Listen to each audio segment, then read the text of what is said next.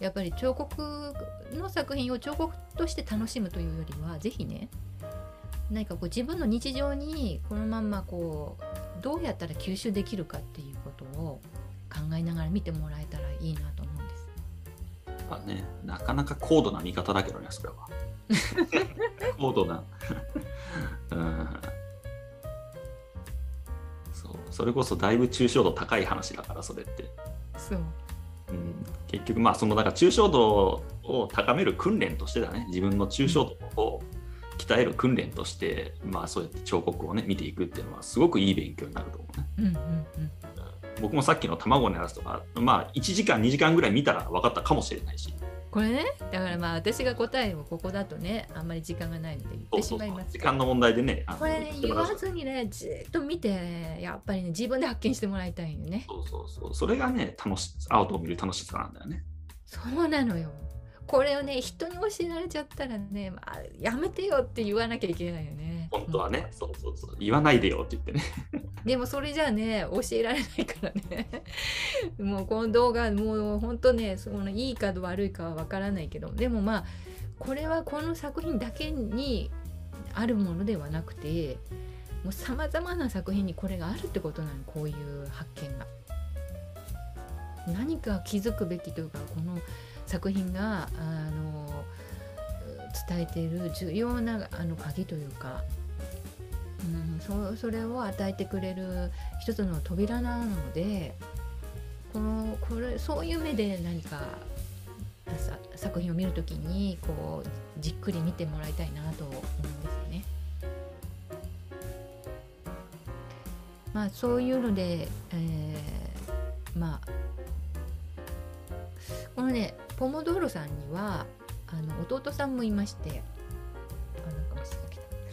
ポモドーロさんにはあの、えー、弟さんがいて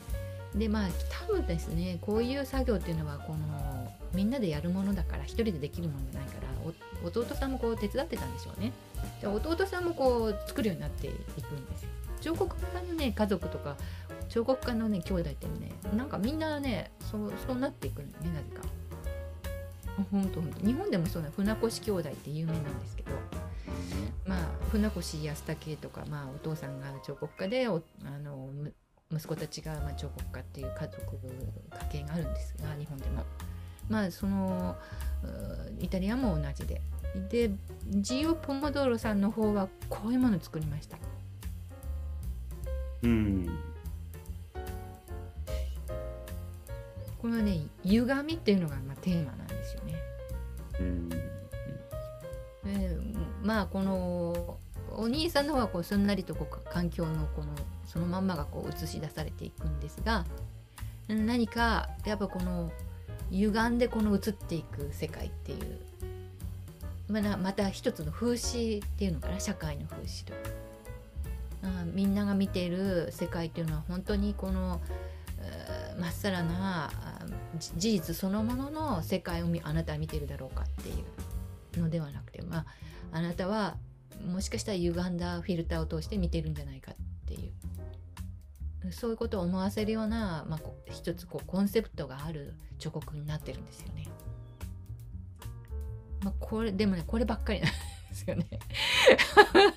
もうこれ以上なんかねなかなか出ようがなかったのかなっていうかまあポモドールのこのお兄さんもねこればっかりですからねもうねああそううんもうこれ大ヒットもうこ大ヒット。まあイタリア人みんなそうなんだけどあのフォンタナなんかもみんな切り裂きの作品がもう世界中にあるのと同じようにまあポムドロさんも、ね、ずっともうこれ作り続けて。あでもそうだと思うよ。これぐらいの発見って多分一生に1回しかできないと思う。そうなのよ。そうなの、うん。それは彫刻のねだってパラダイムを切り替えたってことだからそれは相当な作業なんだよ結局ねもうねこれもう一つでね十分なのよ、うん、もう彫刻の歴史に自分の名前を刻んだってことになるわけ、うん、でその人たちはそれでもうそれをあのどんどん発表していくっていうね。そう、ね,、いうものなのよ、うん、こういうものとか。まあ、えっと、ジオ・ポモドロさんのそのリトグラフなんかもなかなか私は素敵だなと思って見てるんですけどね。うん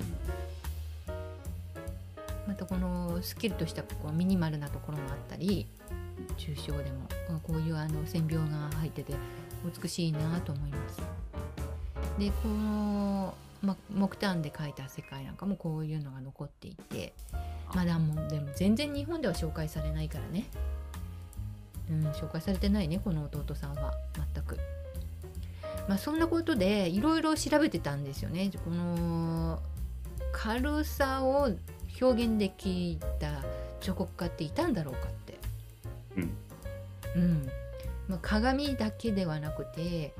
もう携帯的になんかこう本当に軽いなっていうのをできた人いたかなと思って調べていったら今回こういう人見つけましたね。